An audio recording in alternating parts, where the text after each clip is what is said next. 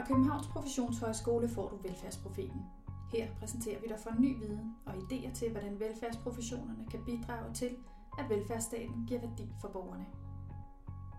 I Velfærdsprofeten vil vi afdække aktuelle og fremtidige udfordringer i den danske velfærdsstat. Det sker i samtaler med forskere, velfærdsprofessionelle, brugere og borgere. Bag mikrofonen finder du Maja Huk og Lotte Andersen. Mange professioner døjer med arbejdsmiljøet. Personaleudskiftninger og sygemeldinger forbundet med stress er noget, der har været drøftet meget de sidste mange år. Mangel på tid er helt sikkert en væsentlig faktor. Men er der også noget andet på spil? I dag skal vi tale om det begreb, der hedder moralsk stress, og vi har inviteret to forskere her fra Københavns Professionshøjskole til at fortælle om det. I studiet har vi i dag besøg af Benjamin Olivares Bøgeskov, som er Ph.D. og docent i Institut for Sygeplejerske og Næringsuddannelserne her på KP. Han øh, arbejder med undervisning og forskning omkring kommunikation og etisk dialog i sundhedsvæsenet. Og så, øh, så har du været optaget af fænomenet eller begrebet moralsk stress, som vi skal tale om i dag. Så har vi også besøg af Nana Katrine Våben, som er docent i videreuddannelsen for ledelse, organisation og forvaltning. Hun øh, underviser på diplomuddannelse i ledelse og forsker blandt andet i ledelse af professioner. Øh, og har kigget en del også på læreruddannelsen. Og så har hun været optaget af at forstå, hvordan ledelse, styring og organisering indvirker på lærers motivation og arbejdsglæde, og arbejder også lige nu på en ansøgning øh, til et projekt omkring noget med tidsstyring. Så det kan være, at vi også skal høre lidt om det i dag. Så velkommen til jer. Tak. Tak. Øh, kunne du ikke starte med at sige lidt, Benjamin, om hvad er moralsk stress? Ja. Moralstress, det er en form for stress. Ja. Øh, så det betyder, at det er en psykologisk og en fysiologisk form for lidelse, som især professionelle oplever, når på grund af pres eller institutionel forhindring, de øh, kommer til at deltage i noget, de selv oplever som en forseelse eller noget forkert. Og så for at gøre noget, eller undlade at gøre det, de føler, at de har gjort noget forkert. Men det er meget vigtigt at afskille stress fra moralstress. I en stressende situation, du oplever noget, som er hårdt. Du er ved en krisesituation. Det er hårdt. Du træffer en hård beslutning, og det kan stresse dig, og du kan have det forfærdeligt efter. Men det er ikke det, vi kalder moralstress, fordi det er, i det moralstress er en ekstra element. Mm. At jeg tror, og det som, at du har føler dig forhindret til at gøre den god, som du synes, du er godt. No? Og den forhindrer, som på en måde, du kan ikke fuldstændig tydeliggøre, at det var ikke din skyld. Så du kan ikke fuldstændig, du var pendulere mellem halve skyld og skam. Jeg skulle have gjort det, men jeg kunne ikke. Og det, i den proces, man begynder at stresse sig, så det er selv dine egne billeder, og hvem du er, bliver påvirket, og du har det rigtig, rigtig dårligt med dig selv. Så det er noget andet og mere end for mange opgaver? For mange opgaver. Det er meget, det er meget og så på den måde, man kan afskille. Det er mere end har det travlt. Jeg tror, det forbindes med I have failed. Men, det er ikke, men præcis det, som gør det en lidt speciel fænomen, er den der pendulering, men jeg har, I have failed, men på en måde på grund af institutionel og metodisk pres, som har begyndt at opstå højst sandsynligt på den måde, vi har organiseret mm. de her institutioner. Så personer er, er under pres. Men du er ikke så meget pres, som du kan kunne fuldstændig sige, at jeg er. Det er ikke min skyld. Så nu er det en regnskov brænder. Er din skyld? Har du det dårligt for det? Nej, det er forfærdeligt. Det kan stresse dig, du synes, det er der. Men du kan sige, at det er ikke mig. Men her i de her situationer, du skulle have givet omsorg til en patient, du skulle have arbejdet med en øh, studerende eller en øh, elev, og du føler, at du kunne ikke gøre det. Er det din skyld eller ej? Og så du, i den der lille utydelighed, det, det gør ondt, fordi du føler præcis, at du har øh, øh, undladet at gøre det, som du synes, det var den bedste for patienten, for studerende, og på det, når du kigger dig selv, du synes, du har gjort forkert. Jeg vil sige, at det er en, en, en fundamental misforståelse af, hvad de her professionsopgaver er. Og den måde, det bliver organiseret, prioriterer ikke det, som de her professioner betragtes som en væsentlig moralsk eller etisk opgave i deres profession. Så på den måde det er det er lidt mere end bare for meget arbejde.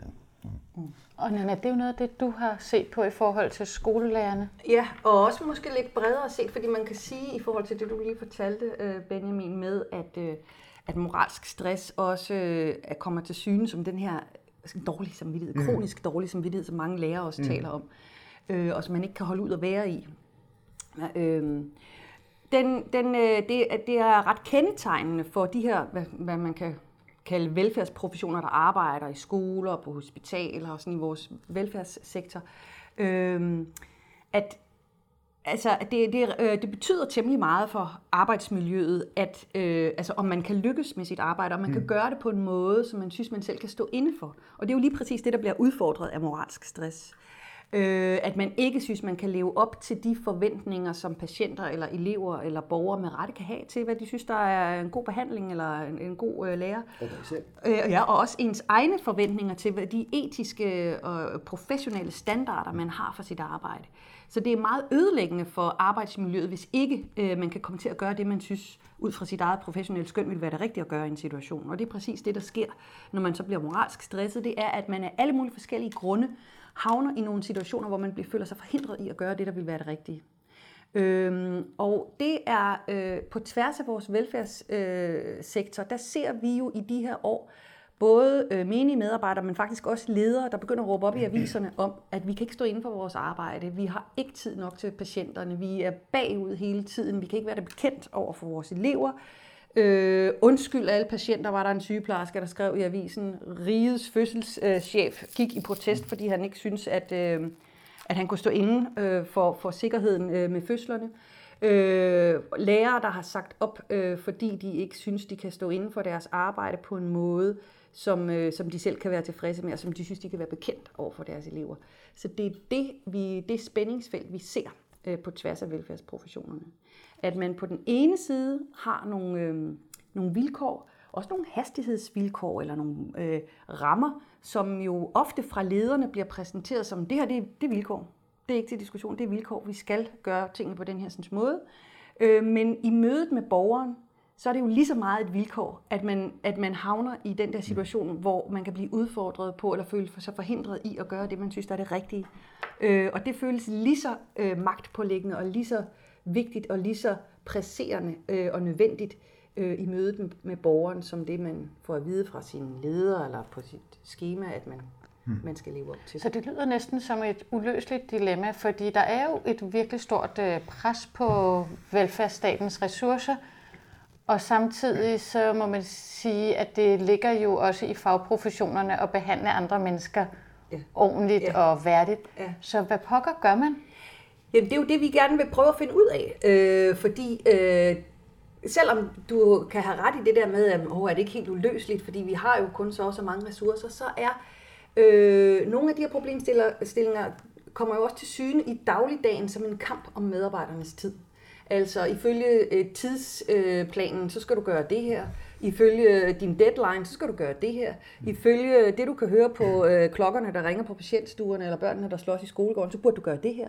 Øh, så på den måde vil der være mange forskellige, både øh, digitale og analoge teknologier. Øh, det kan være skemaer, det kan være klokker, det kan være tidsplaner, det kan være øh, computerprogrammer, der kræver dig. Øh, øh, og samtidig er der også nogle virkelige mm. mennesker, som kræver dig. Øh, det kan være patienter eller børn, alt efter hvad man nu arbejder med. Øh, og det kan ikke planlægges på samme måde. Og det er faktisk der, hvor, hvor, hvor øh, mange af de velfærdsprofessionelle betragter jo den del af arbejdet som det, der er, er deres arbejde. Den mm. vigtigste del af deres arbejde.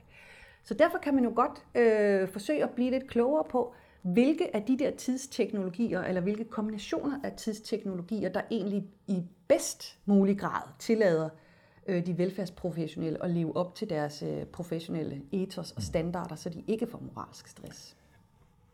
Hvis man må komplementere fuldstændig enig, men jeg vil også sige, at det er ikke, problemet er ikke kun det et uløselige problem, men mm. det er en, jeg har den fornemmelse, at nogle mennesker ikke betragter som et problem i den forstand, at det, som står på spil, er en forståelse, hvad er det professionsopgaver. Og professionen normalt plejer altid at gå på to fødder. Du har en teknisk faglighed. Politi, sygeplejerske, læger, pædagog, alt kan noget. Læger, skabe sikkerhed, eller øh, slukke brand. No. Men du også har en etisk, moralsk formål, som du arbejder til. No. eller øh, omsorg, øh, den der, lad os kalde det en form for kærlighed til dine studerende, hvor du bekymrer dig for dem, støtter dem i processer og den slags ting. Og det er noget profession, som er specielt sårbart, fordi det kræver en meget stærk emotionel engagement i den proces. En af de måder, som de her professioner her bliver organiseret, er, hvor på en måde de her, lad os kalde det nu for the sake of the discussion, the soft values, det bliver som usynlige, som om det har ingen betydning. Så du siger nej. Hvis en sygeplejerske siger, min, min fundamentalt arbejde er omsorg til patienten. Jeg siger nej, nej. Den arbejde er at skifte seng, øh, når skifte kateter, syre for tryksår. Så man laver en plan, hvor du er fuld af de her opgaver, som er fuldstændig fundamentale opgaver. Du skal gøre det. Men pludselig den her ekstra omsorg, det ligger altid på dine skylder i din privattid, når du har tid. Så det er det for den i sygeplejerskes verden. Mm. Sygeplejersker har det rigtig skidt, fordi de siger, jeg tør ikke at kigge på patienten og spørge, hvordan du har det, fordi jeg har ikke tid til det. Så den definition om, hvad det jeg skal, det her bliver redefineret som en række praktiske opgaver, hvor de andre har forsvandt. Og præcis de her professioner, som selv betragter sig selv, som har den der store etiske opgave, det bliver altid lagt på dine skuldre, når du har tid, når du kan, og du bliver konstant brændt, fordi du har aldrig tid. Det bliver aldrig prioriteret som om. Så det bliver ikke en beslutning, det bliver ikke besluttet. Det er noget, som vi som samfund har lyst til, at det sker. Hvis jeg kan give en kort eksempel, det vil svare, at øh, mig som far eller jeg som mor, I skal arbejde rigtig, rigtig, rigtig hårdt alle jeres liv til at komme ud af færdig og tælle dine børn til at gå i skole, men det betyder, at du kommer aldrig til at sige. Og du spørger dig selv, hvad er min opgave som forældre? Er at levere de her opgaver, eller at være sammen med mit børn. Men hvis en person kan ikke se den konflikt, og siger, nej, men selvfølgelig skal du betale for det, så det er det vigtigste. Den anden har intet værdi. Så du er i toppen af den misforstået. Så som om, at du bare har lyst til at arbejde lidt mindre. Så du har bare lyst til at have levet bedre arbejdsvilkår og bedre miljø. Du er bare stresset, fordi du er doven. Og den i toppen, som insult to injury, mm. i den forstand, er det, hvor den professionelle bliver lidt klemt i den, øh, hvor, hvor man skal prioritere den er etisk formål. Det skal også prioriteres højt, og det er det, mm. som de spørger efter. Også patienterne. Så det er både hårdt at stå i, og så bliver det ekstra hårdt, hvis det ikke bliver anerkendt, ja. at det er hårdt som at stå problem. i. Mm. Som et problem. Som problem. Især hvis du bliver betragtet fortolket som det, som du spørger, er bare mere tid, fordi det bliver meget hurtigt fortolket som det er dårlige arbejdsvilkår som om... Ja, og, ja. Og, og så er der også, altså du har jo selv skrevet om det, det er også det der med meningsfuld og meningsløs ja. tid, ikke? Altså at hvis, hvis, hvis øh, det velfærdsprofessionelle arbejde bliver reduceret til bare at være en række opgaver, der skal mm. udføres, udføres øh, mm. øh, i en række, bestemt rækkefølge, og som kan have en eller anden bestemt tidsudstrækning, så har man mm. misforstået, øh, hvad, øh, hvad det vil sige at være professionel. Mm. Øh, fordi en professionel er en, der udøver skøn øh, i nogle komplekse situationer, finde ud af, hvad er egentlig rigtigt at gøre her. Øh, og, som, øh, og, og, og hvis man... Øh, hvis man reducerer det til bare at være at løse en bestemt øh, mængde opgaver, øh, så, så, så, så ryger det der ud. Mm. Og det er jo det, vi ser øh, med mange af de her øh, øh, tidsstyringsteknologier, kalder vi dem. Øh, det kan for eksempel være sådan noget som pakkeforløb, eller procesplaner, eller koncepter, som ligesom siger, at du skal gøre det og det og det og det og det og det og det på den og den måde, og så er der ikke, der er ikke meget overladt til, hmm, er det egentlig det rigtige at gøre mm. det? At, der er ikke noget at beslutte, fordi det hele er skrevet ned øh, og vedtaget på forhånd. Og det betyder også, at den professionelle får, øh, og det er ikke for at sige, at det ikke kan være, altså jeg synes det er super godt, at der er en procedure for, hvordan man mm-hmm. håndterer et hjertestop, fordi det, det, det er vi nok alle sammen meget glade for, at der er. Så det er jo ikke for at sige, at der ikke skal være procedurer, eller at, at, at, at det er forkert. Men, men, øh, men der er nødt til også at være en mulighed for, at man rent faktisk kan handle på det professionelle skøn, man udøver. Fordi det er det, vi mm. lærer øh, vores velfærdsprofessionelle på deres uddannelser. Mm. Så på en eller anden måde er det jo lidt fjollet at uddanne folk til at kunne udøve professionelle skøn, hvis man så ikke også giver dem mulighed for at handle på det øh, mm. i deres arbejde. Øhm, og ser I nogle tendenser i retning af, at der er en åbning for, at det professionelle skøn igen får mere plads? Jeg tror, der er begyndt at, jeg tror, der er begyndt at komme lidt opmærksomhed på det i hvert fald. Øh, det synes jeg også, man kan se. Der er også, altså, politisk øh, er der også begyndt at ske noget på det her område. Altså for eksempel så blev øh, alle politiske partier jo her i, øh, i foråret enige om, at der skal gøre noget, gøres noget for arbejdsmiljøet, øh, og herunder også det psykiske arbejdsmiljø. Og det her handler jo i høj grad om psykisk arbejdsmiljø. Man kan sige, det er også altså, på tide, havde jeg sagt, fordi at øh, de her velfærdsprofessionelle, som sygeplejerske, lærer, pædagoger, jordmøder, øh, socialrådgiver osv., de øh, øh, topper simpelthen øh, National Forskningscenter for, øh, for Arbejdsmiljø. De laver sådan nogle lister over, hvordan det går med, øh, eller sådan nogle opgørelser, hvordan det går med arbejdsmiljøet. Og der kan man se, at det psykiske arbejdsmiljø er jo ikke belastet på samme måde i alle erhverv. Men i de her erhverv, som vi snakker om, der øh, bonger øh, de her erhverv, de bonger ud øh, på listerne over de erhverv, der presser folk mest psykisk, altså hvor man tager sit arbejde med hjem og får dårlig mm. samvittighed, eller det går ud over familielivet og sådan noget. Det, det gør man måske ikke på samme måde, hvis man arbejder med noget meget, hvad ved jeg, på det lager, ja. eller med togskinner eller noget andet, som, som, øh, som ikke involverer den her patientkontakt eller mm. elevkontakt.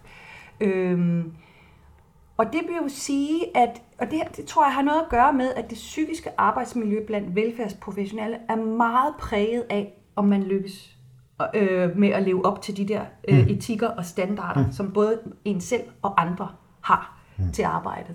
Øh, så, så det er meget, meget centralt for øh, det psykiske arbejdsmiljø, at man ikke ryger ud i det der moralske stress, men at man oplever at kunne lykkes. Men jeg oplever alligevel, at der er en form for øh, modsætning, at der er nogle hårde værdier, eller mm. hvad man skal ja. kalde dem, som kan måles, mm. og så er der nogle bløde værdier, som det er svære at måle. Og når du ja. taler om at lykkes, ja. Øh, jeg tænker, der er også en helt grundforudsætning i, mm. at man kan altid yde lidt mere omsorg, eller mm. man kan... Så ja, man kan aldrig, ja. ja, man når aldrig i mål, så ja. at har I set det her moralstress? Er det noget nyt, der er kommet, eller er det også en, øh, et grundvilkår i arbejdet som velfærdsprofessionel?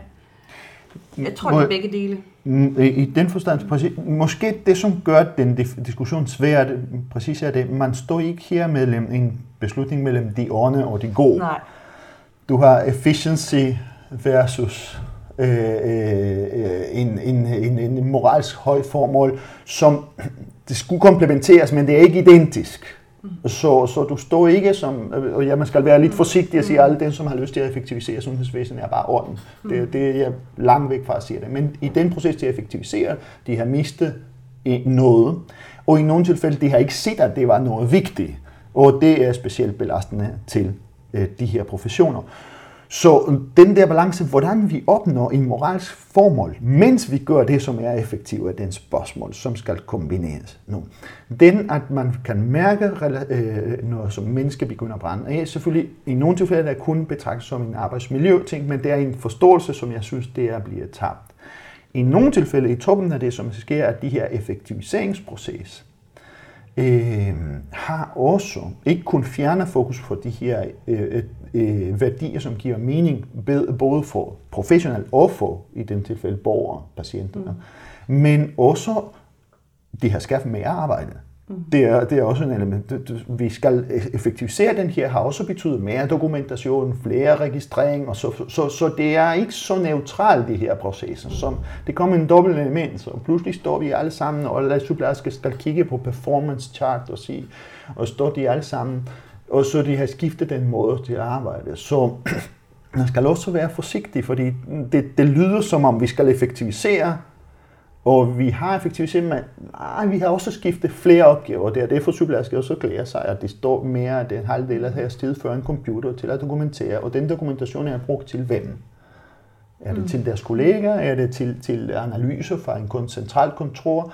Men selvfølgelig, det er en ekstra opgave. Så der er også en speech, som ikke tilpasser sig. Vi skal effektivisere, men i realitet pålægger flere og flere og flere og flere opgaver for at administrere den sundhedsvæsen, som mange gange det bliver betragtet som om det er uskyldigt. Dokumentation er i blandt sygeplejersker et meget klassisk eksempel, for de har altid sagt som om, at det tager ikke noget tid, du skal bare sætte en ekstra klik. Hør den måde, som øh, mm-hmm. sundhedsportal har bliver solgt til os alle sammen. Vi vil spare os tid, vi vil kommunikere bedre og sige, at det her det er en opgave i sig selv.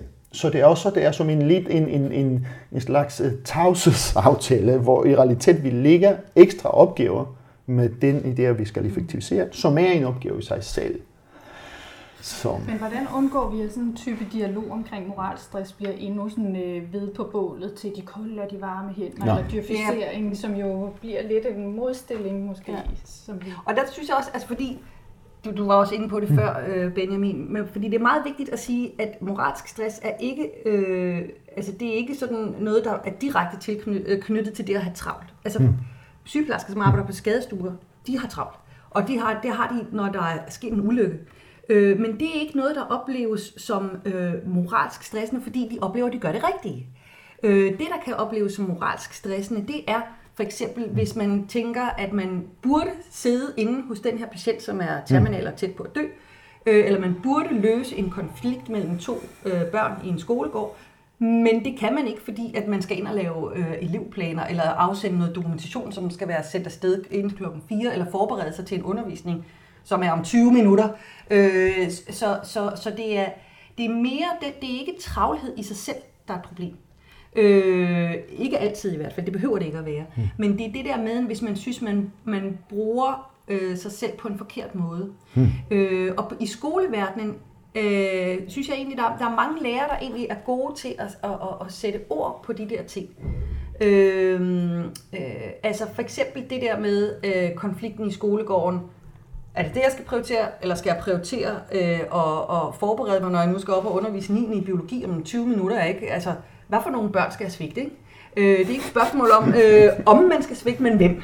Mm. Øh, så, så, så på den måde er det, øh, det, er, det er centralt, at, at den, øh, de øh, tidsteknologi, eller hvad man nu skal kalde det, de, de, de måder, vi styrer arbejdet på, passer til den arbejdsform, øh, der er tale om. Ikke? Altså til en undervisningssituation, mm. til en skadestuesituation, til øh, en, øh, en øh, terminal øh, sygeplejesituation. Mm. Det er jo nogle helt forskellige tempo og rytmer, som sådan noget arbejde foregår i. Og derfor er det selvfølgelig heller ikke det samme, øh, de samme øh, teknologier, man kan bruge det til, at styre det med. Det er også derfor, man har vagtplaner på et sygehus og skoleskema i en skole. Mm. Øh, så, så, så på den måde øh, er det vigtigt, at de øh, måder, vi sådan helt lavpraktisk koordinerer og organiserer arbejdet på, hvem gør hvad, hvornår, sammen med hvem, hvor længe, øh, at det passer til arbejdets art. Øh, og det synes jeg, vi skulle blive bedre til at finde ud af, øh, hvornår det faktisk kan være understøttende mm. At have en, en, en administrativ praksis, øh, der, der hjælper en med at kunne lykkes med ens arbejde, og hvornår det faktisk øh, bringer en i situationer, hvor man oplever moralsk stress. Mm. Mm. For nogle gange er det jo også en rigtig, rigtig god og støttende ting, at have en tidsteknologi, som for eksempel et skoleskema. Øh, der var jo nogle skoler for nogle år siden, der forsøgte sig med sådan noget med sådan helt skemaløst. Det var sådan på en måde, blev, det blev sådan lidt moderne at være sådan, du ved, det var at være sådan mere fleksible skema og sådan noget. Og det betød jo også, at når der ikke var nogen struktur, så brugte øh, lærerne enormt lang tid på at aftale med hinanden, hvornår hvem skulle gøre hvad, og hvem har gymnastiksalen, og hvem, der, så skal jeg jo ud af dem med drama, vi skal lave øve drama, det skal vi så gøre inden. Øh, så det blev til nogle meget omfattende øh, snakke, mm. og der var meget tid på bare at arrangere, hvornår hvem skulle gøre hvad, mm. fordi der ikke var noget schema. Så hvis der ikke er en struktur, så bruger man enormt øh, lang tid på at lave en struktur hele tiden. Så struktur og administration er ikke af det onde. Det skal bare passe til den type arbejde, der er tale om.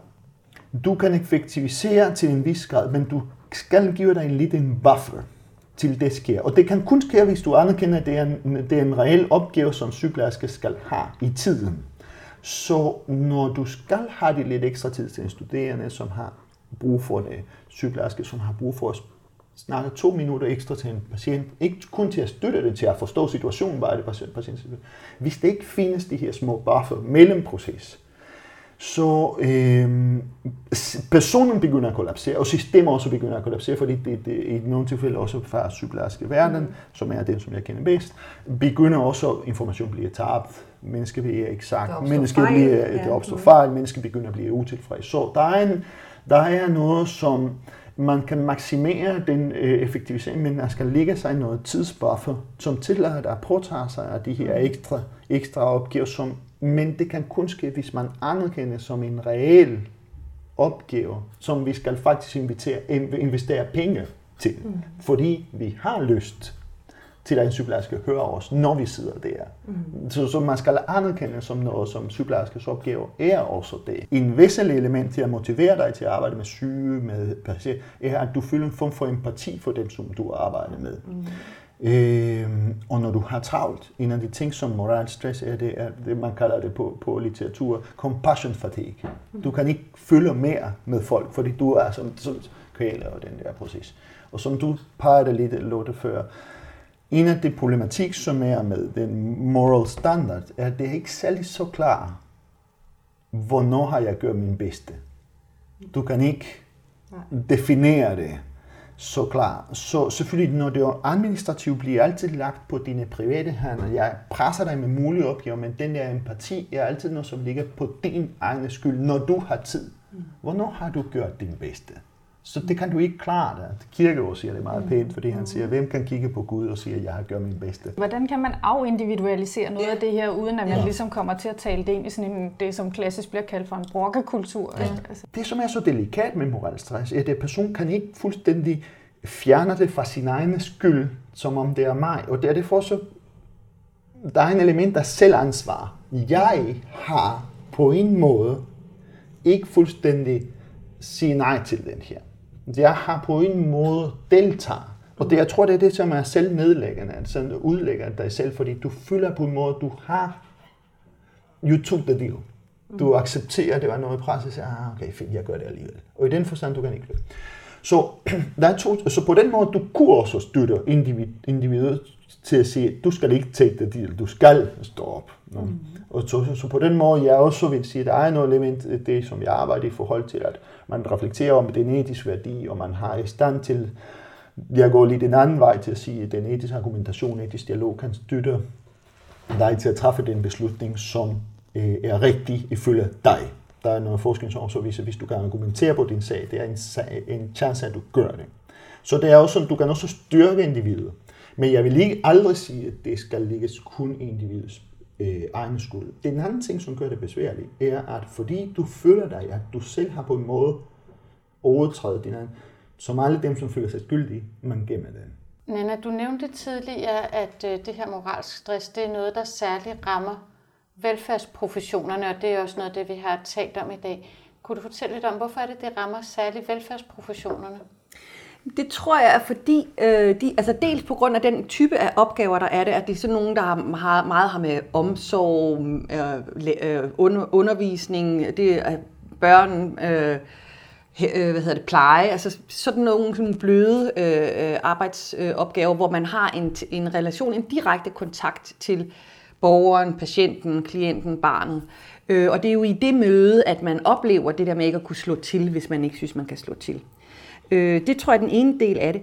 Den anden del af det er også, at de mennesker, der søger ind i de her erhverv, øh, de er motiveret af at, at være i lige præcis den slags arbejde, i den slags, altså, de vil, de, øh, altså, det ved man meget øh, præcist, at, at dem, der arbejder for eksempel i den offentlige sektor i nogle af de her erhverv, øh, det er altså ikke fordi, de øh, synes, øh, at det var en, en dejlig høj løn, man får der. Så ville det også have været tåbeligt at vælge lige præcis de erhverv. De har valgt de erhverv, fordi de øh, gerne vil gøre en forskel for nogle mennesker. De vil gerne betyde noget. Lærerne vil gerne betyde noget i nogle børns liv. De vil gerne være sådan en lærer, som de selv har haft, og som har betydet noget for dem. Eller også vil de være lige præcis ikke ligesom den der helt håbløse lærer, de selv har haft. Så de har en meget klar forestilling om, hvad det er, de gerne vil være for en slags mennesker, for en slags person. Øh, og det skal være sådan en, der betyder noget øh, for nogle andre. Og det er også lige præcis der, hvor, hvor vi så kommer ind til kernen i det, som du var inde på tidligere, Benjamin, med, øh, at øh, når man så øh, øh, mister øh, det der højere formål øh, ud af syne, fordi det hele er kogt ned til nogle procedurer for eksempel, så mister man også motivationen. Øh, og der har vi jo i nogle år haft øh, en tendens til, at vi gerne ville sætte så meget som muligt på opskrift øh, og procedurer og øh, planlægge ned i detaljer, så vi vidste præcis, øh, hvad, hvem skulle, øh, øh, hvad, hvad, hvad hvem skulle gøre hvornår. Øh, men hvis ikke lærerne og sygeplejerskerne og pædagogerne kan se det der højere formål i deres arbejde, så mister de faktisk den motivation, som fik dem ind i faget. Ja, det er det to måder, som du kan skabe mening. Og en ting er det, som er nyt, ny, skabe nytte, eller uh, useful, i kontrast til det, som skaber mening, er lidt forskellige. Og den er, det er to retorikker, som kolliderer med hinanden, kan ikke reducere til hinanden, for en person siger til dig, okay, vi skal dokumentere, vi skal organisere og planlægge, is useful. Vi sparer penge, vi øh, producerer flere i sygehuset. Så på den måde, det skaffer noget værdi og en vis forstand mening. Men den mening er kun relateret til noget fremtidsformål. Vi sparer penge, vi har flere. Så. Men den mening, den moralsk mening, man søger, har noget meget vigtigt, at det gør den øjeblik lige nu vigtig til sygeplejerske og til lærer. Og det har noget at gøre med lige nu, jeg skal være med dig. No? Hvorfor skal jeg være, hvorfor skal jeg holde hånd til, hånd til en patient, som er dødende på en hospice? Hvorfor det? No. Hvorfor det? Hvad får du maniet ud af det? Hvad er det nyttige ved det? Hvad, hvad er det nytteværdi? Ja. Der er ikke noget fremtids, vi vil spare os penge, fordi den person... Nej, der er ikke. Og hvis man kan ikke anerkende, og hvorfor skal man være sammen med en børn, som græder? Hvorfor nu? Og de her, det er som en evig værdi, som skal referere til noget, som gør det nuværende tidspunkt vigtigt. Og lad os kalde det med kirke evig vigtigt. Nå, som det, den slags form for mening, det, det kan ikke reduceres til en logik af øh, effektivitet, vi sparer ting. Så det lyder til, at det i, øh, vi har cirklet om i dag i samtalen, det er, at på den ene side, så er der den mere sådan øh, eksistentielle eller her og nu mening i relationen mellem den velfærdsprofessionelle og den, der får udøvet mm. velfærdsprofessionen. Mm. Og så er der den her nytteværdi, og I siger, at det er to ben, som begge mm. er væsentlige mm. i velfærdsprofessionen, mm. og det både hvis vi vil løse et moralsk stress for den enkelte, men også i sådan en mere generelt samfundsorientering, så er det et dilemma eller en udfordring, vi er nødt til at løse. Hvad ser I i fremtiden af muligheder for at få forbundet de to sider af det velfærdsprofessionelle arbejde igen? Jeg tror, det er meget vigtigt, at man i hvert fald udvikler et sprog for det. Fordi øh, når lærerne taler om lige præcis øh, øh, det der... Øh, øh, den, den, hvad skal man sige, det pres, som du lige beskrev der, så har de, altså de, øh, øh, det er ligesom om, de kommer til kort med deres sprog, ikke? Fordi så siger de, men jeg har jo ikke tid til relationsarbejdet, kalder de det så. Hmm. Øh, relationsarbejde. Men relationsarbejdet lyder jo enormt unyttigt, hvis man spørger en økonom. Ikke? Det kan ikke ses i budgetterne og i regnskaberne relationsarbejde. Hvad er det for, noget, hvad for nogle opgaver består det af? Så hvis man kigger på det med sådan en nytte, nyttebriller der, ikke? Mm. så kan man ikke få øje på værdien af det der relationsarbejde. Men for lærerne er det det absolut allermest centrale. Det er, at de kan få, øh, der, få deres klasser og til at fungere. Og for borgerne. Og det er det, altså, jeg tror faktisk, der er jo nok ikke nogen af os, der egentlig ønsker et velfærdssamfund, som ikke kan det. Øh, så jeg tror, det handler meget om at få udviklet et sprog, hvor vi, øh, som virker mere overbevisende og med større vægt kan forklare, hvad den her del af arbejdet egentlig er for noget, og hvorfor den er så central. Men hvorfor er det så vanskeligt at finde det sprog, tænker jeg? Fordi man kommer, kan jo nemt forfalde til at tænke ham med Excel-arket. Han er en hjerteløs maskine, der ikke ja. forstår, det er ja. vigtigt at holde ja. børn. Og så har man lavet en karikatur af Ja, for han har jo også børn, og ja. vil jo også kunne sidde ved middagsselskabet og snakke med os om, ja. at selvfølgelig er det vigtigt, at de skal holdes i hånden. Så hvorfor, er, altså, hvorfor kom, hvad er det, der gør det så svært? Jamen, det er jo, det er jo nogle af de diskussioner, som faktisk øh, begynder at blive taget nu. For jeg synes, der er en tendens til, at der faktisk er flere og flere, der får øje på de her problemstillinger. Øhm, så selvom, selvom øh, der kan være forskellige syn på, på nytte og ikke nytte, så tror jeg i bund og grund, at, øh, at de fleste er enige om, hvad, hvad det er for en slags velfærdssamfund, vi gerne vil have. Men det er lige med at finde nogle, øh, nogle redskaber, der kan, der kan synlig, synliggøre eller håndtere den der værdi, mm. uden at reducere den til en pris. Oscar Wilde har den der pragtfulde forsætning, han siger, a cynical is a person who knows the price of everything and the value of nothing. Mm. Jamen, øh, tusind tak, fordi I kom og fortalte om øh, moralsk stress, det her nye stressbegreb, som på den ene side afspejler et pres på den enkelte medarbejder, men som også er et symptom på nogle tendenser i tiden, lyder det til. Ja, tak. Tak. tak. tak. tak. tak. Nej, det var jo dig, der første gang introducerede mig til begrebet moralsk stress, og nu har vi hørt øh, Benjamin og Nana folde det lidt ud. Hvorfor er det, du synes, det er et interessant begreb? Jamen, jeg tror, at det, som, øh, som jeg faldt lidt for i det, der jeg synes, det opløser nogle af de diskussioner, som nogle gange bliver lidt ensidige, som nemt kommer til at handle om djøfisering, eller varme og kolde hænder, eller at, øh, at de relationsprofessionerne bare brokker sig og vil have mere tid og så videre. Og det bliver sådan en, øh, hvor vi skaber nogle karikaturer, som jeg ikke synes er rimelige, og det synes jeg faktisk, det her begreb ligesom løsner lidt op for. Ja. Og var der noget, du blev særligt optaget af, eller hvor du tænkte, her der var der alligevel nogle muligheder eller noget udviklingspotentiale? Ja, jeg synes, at det de talte om med, at det her handler øh, selvfølgelig dels om at få i tale sat det som noget, der har værdi, men også at få fastsat den type af opgaver, som har med relationer og mennesker at gøre, som, øh, som reelle arbejdsopgaver. Det er ikke bare fordi, vi synes, det er hyggeligt at holde i hånd. Der er noget i det, som er en reel arbejdsopgave. Der ligger et stykke arbejde der, tænker jeg, som, øh, som, som ligger foran os på et strukturelt niveau, men som måske også er noget, man kan bruge til at få øh, sat en dialog i gang ledere og medarbejdere imellem. Ja, og nu ved jeg ikke, om det er, fordi jeg lige sidder og forbereder noget andet undervisning, der handler om etik, men jeg blev også øh, optaget af, at, at de kom til at tale om det som nogle forskellige etikformer, der nærmest øh, kommer i konflikt med hinanden. Altså der på den ene side er den her nytte- og konsekvensetik, der handler om, at vi har nogle ressourcer, som skal fordeles, og nogle opgaver, der skal løses. Og på den anden side en dydsetik, som handler mere om, hvordan, øh, hvad, hvad for en rolle spiller de mennesker, der er har kontakt og i relation til hinanden. Ja, der var det jo vigtigt også, det Nana sagde, at de mennesker, som tager den her type arbejde på sig, de motiveres også af at gøre en forskel menneskeligt set. Altså den etik og den form for værdi er vigtig for dem. Så hvis vi skaber et system, hvor det er lagt ud til frivillige, så, så mister de også arbejdsglæden. Ja, og så noget af det, som jeg også synes var, de begge to var meget inde på, det var, øh, som jeg synes var interessant, det var det med, hvor vigtigt det er, at der er en vedvarende kommunikation eller samtale om, hvordan vi får løst øh, de, den her, det dilemma eller den konflikt, og at der måske også mangler et sprog for de mere bløde værdier, som gør, at, det, at de øh, mere hårde eller øh, målbare værdier kommer til at dominere over de andre. Ja, men at det samtidig er noget, som er nødt til at føle sig, så det ene udelukker ikke det andet. Og så synes jeg, at øh, det har været super spændende at høre, men at der også kunne være nogen, der var interesseret i at høre mere. Og der ved jeg, at øh, Nana Våben sammen med Mi Plotnikov har skrevet, eller været redaktør på en bog, som Benjamin faktisk også har været medskribent på, som hedder Tid til velfærd, hvor man kan dykke ned i nogle af de temaer, vi har drøftet i dag. Lige præcis. Ja, Ja, så det var det. Det var det for i dag. Tak ja, for i dag. Tak for i dag.